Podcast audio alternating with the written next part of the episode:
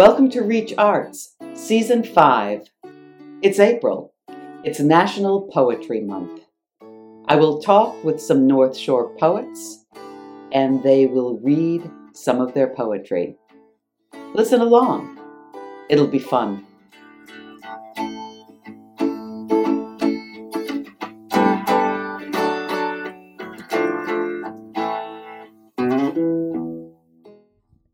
Today I am with Nancy Hewitt.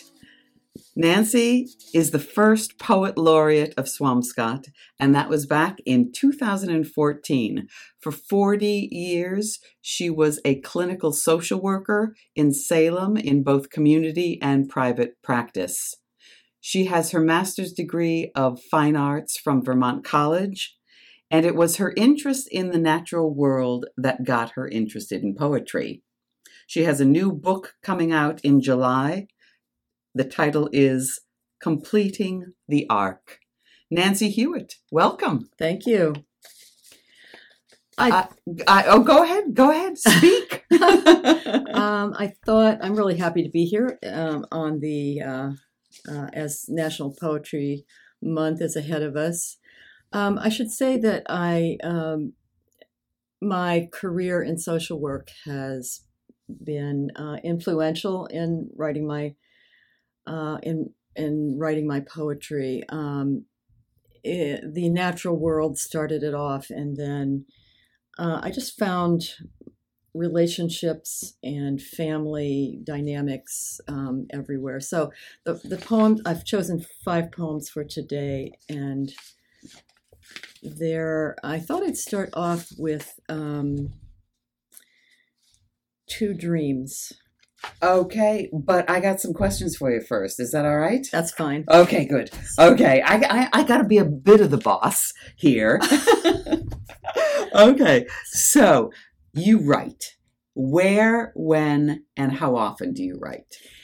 Um, I am. I kind of think of myself as a binge writer. Um, I I am not. I wish I were somebody who sat down at the desk every uh, every day and wrote, but um, and I had a, a, strict schedule like that. But as things appear to me, um, uh, that's when I write. So uh, I have been part of a writing group uh, for 26 years, and they're although they're not all poets, they uh, we meet on a regular basis and do free writing, and that connects me um, also to uh, it brings my thoughts at the moment onto the page.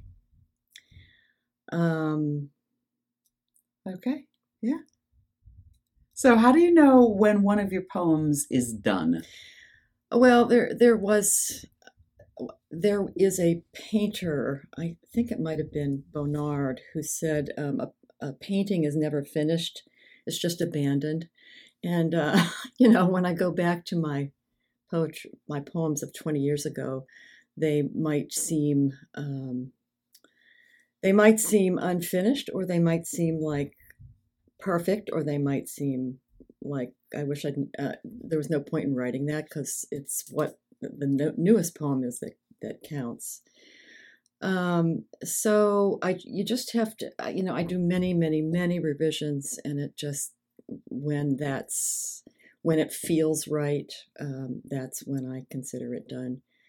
Uh, also, in the process of putting it together into a manuscript, sometimes that's when uh, absence, you know, when it seems like yet another revision needs to be made to fit into the, the whole of the manuscript.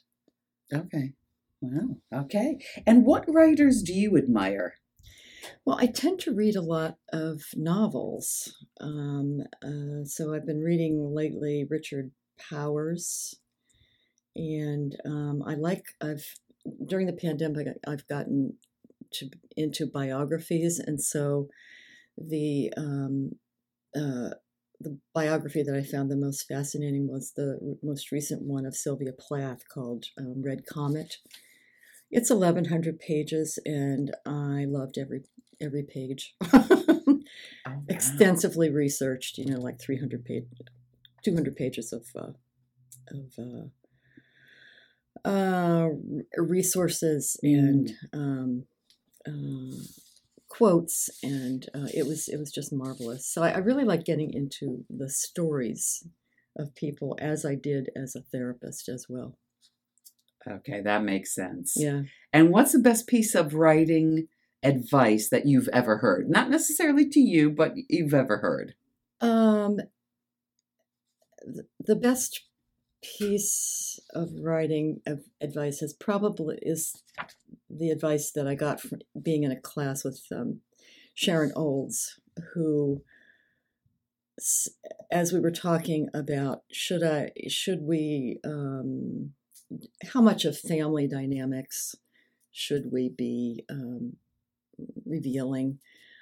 And um, she said, um, tell the truth.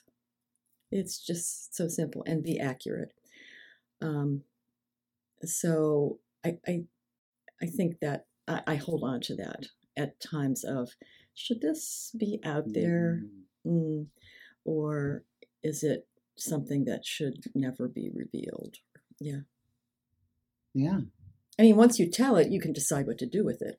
Yes. Of course, Yeah. put it in a book, put it on a, uh, write it on a wall, you know, whatever. So, what are you going to read to us today? You said you've got five poems. I do. I have five poems. Um, one of them is from my my previous book called Herd, um, and these these books are both on um, finishing the um, website of Finishing Line uh, Press. Uh, so Herd is my first book from 2013, and the second book is called um, Completing the Arc and it will be it's available to be pre-ordered now uh, and it will be issued in um, july this july Mm, okay. yes so there will be a book party coming up Oh, nice. um so i i think i will start out with the with two with two dreams. Um i believe both of these are in the the book coming up. Um there's a i have a third book which is waiting for a um, for a publisher which is a full book. These two are chapbooks. I'll start with dream before leaving for mexico it's frida kahlo's pet spider monkeys again their long skinny arms wrapped around her neck monkeys that are now dropping from the ceiling in my living room right when the red sox game is getting good Ortiz breaks his bat on a hit through the hole between first and second. The Yankees' right fielder dives for the ball, but misses while Ortiz heads for second. And in left field, one monkey cowers behind my yellow upholstered chair. I think the game could have continued, monkeys or not, if not for my father stumbling onto the field in his jockeys. I resent how people lurch into my dreams this way, especially the dead, especially when for him it's always 1958. I worry now, as he meanders toward the outfield, that a slur will escape his lips, or that he won't understand the need of the creature who waits for me there, her outstretched arms ready to hold on for dear life, her fingers, her hands to finger my ear, my necklace, a fold of my blouse. And the second dream poem is called All Saints' Eve. Maybe it was our bonfire of tree roots, still sending up steady plumes of smoke that's made, that made its way into my dream, where a family of foxes emerged from under the bed into a fog that held us all, the kits nipping each other in play, the adults sniffing the air with their long, pointed snouts, then all of us evaporating into deeper fog. I awake to a morning fog that envelops me, then dissipates in a flash, opens up a clear view of the near field, frost caps on a few lamb's ears at the bottom of the steps, and on the terrace a shimmer of scarlet and fuchsia, geraniums in wan sun. I remember the fox's burnished red coats, long black legs, the tangled troop of kits. How facile their disappearance. Is it better to remember or to forget? Last week, an elderly neighbor, out of wood, determined to keep his stove ablaze, began to burn his library of books in no particular order, some signed, some overrun with marginalia. Staying alive is no easy matter. I'm reminded of squatters in British short stories who burn their furniture stick by stick, then start in on the molding. I will now read um, Completing the Arc, which is the title poem of my um, new collection. Completing the Arc, and it has an epigraph um, by Leonard Cohen. There's a crack in everything. That's how the light gets in. A warm front's arriving, blasts of sun knifing their way through thunderous gunmetal clouds. Flames emerge from my hesitant fire, lick the edges of the split wood. Electricity hadn't come to my grandparents' farm when my mother left home in the 40s to work as a maid. And then tungsten filaments. I like to imagine the first time she flicked a switch in the college professor's house to see light playing over furniture she'd polished to a high sheen. Many years later, I remember the slant of light on the empty green bottle of Rolling Rock as it completed its arc from the open Pontiac window to the shoulder of the rural road lined with autumn's pink poverty grass. In those days before cup holders and breathalyzers, before seat belts, my father would have steadied the bottles between his legs and ordered my mother to heave the empties out of sight. That never happened, he said, thirty years later. In the velvety folds of the mind, there are desires that lean back in their comfortable chairs, awaiting illumination. Then there's the light offered up by words, and how sometimes we turn away first before the pain of refusal. Um, this is a fairly recent poem called uh, Certainty. Summer Sundays on my grandparents' farm, the sun beginning to lower, my mother and I settle into a porch rocker. I'm in her lap, but facing her, my legs wrapped around her waist, my chest pressed to hers. Heart to heart, we're waiting, as if rocking and wishing will bring my father back from the bar. She faces the dirt farmyard, wash tubs, the hand t- pump for water, a scuffle of chickens clucking and scratching, the air feathered with down. My stomach still churning from the uproar earlier that day, Grandpa with his axe, headless chickens bumping against our legs. No one can make fried chicken like Grandma, they all say, but I turn my head when she pulls out their pin feathers, chops them into pieces. Through the dusty window behind us, I watch my aunts settle my younger cousins, then lean toward each other to gossip, probably about my father, who drives to the Moose Club after every afternoon meal. They keep saying my mother should make him stay. The longer we rock, the more I absorb the prickle of her worry, the rub of her rage, the threat of something breaking loose. I hug her tighter when cars drive past the farm without stopping. Waiting for hours, so alone and the porch so wide, the relatives staying away as night moves closer so they don't hear the fighting when he arrives.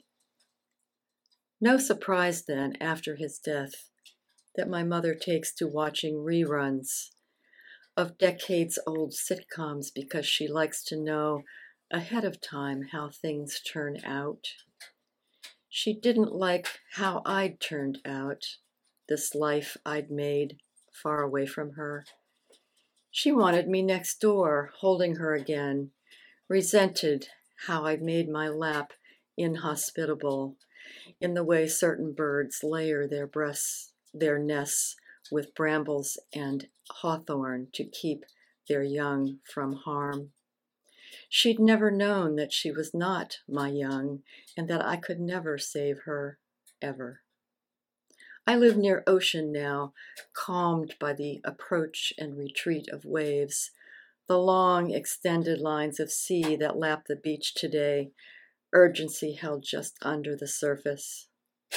My mother didn't trust the underneath, was drawn to flares, the squeal of tires, the rescue. And at the end, I was 10 minutes late. She'll be along, she'd said of me to the nurse who held her hand. She'll be along any time now.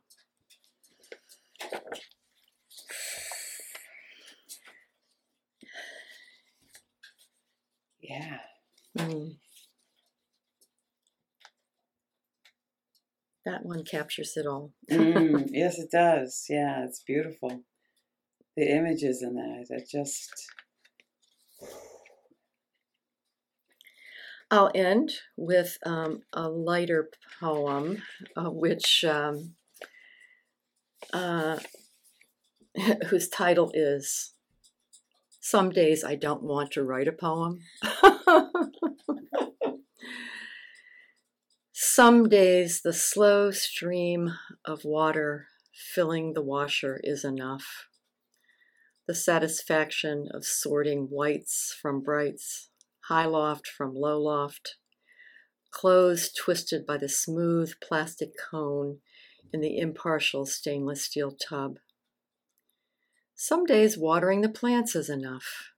The clear pool on the surface, the threat of an overflow, then the steady ebb, the slow percolation, water meandering through peat, searching for flaws in the medium, the inevitability of gravity. Some days it's enough to watch steam hover at the rim of a teacup, how a sudden air current makes it swirl, then lifts it like a smoke signal. On certain days, a poem would interrupt the tangle of cat legs weaving through the morning, the sun's passage from kitchen to bedroom, bars of noon light falling on the oriental through the slats of a blind, the sleeping black cat's fur transformed to shades of rust and henna. Like a breeze ruffling curtains or soot settling on starched white linen, a poem could derail my orderly thoughts, hooked together like railroad cars. Always an engine, always a caboose, always those nondescript ones, trapped in the middle, carrying freight. well, thank you so much, Nancy, for that reading. Oh, I you're do love in the dream poems, you have such humor in there. They're so beautiful. And then you move on to these heart wrenching images. Wow, Thank you. you got it. Thank you. So, as our guest, you have the final word. well, What would um, you like to say? um, Think? Yes. It's big words. Happy Poetry Month to um, everyone and buy poetry books. They're important. Words matter. I agree.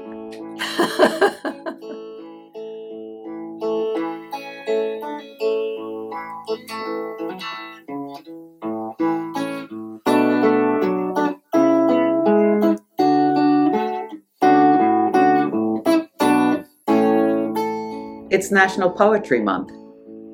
Write a poem read a poem, share a poem. Thanks for listening. Stop by again.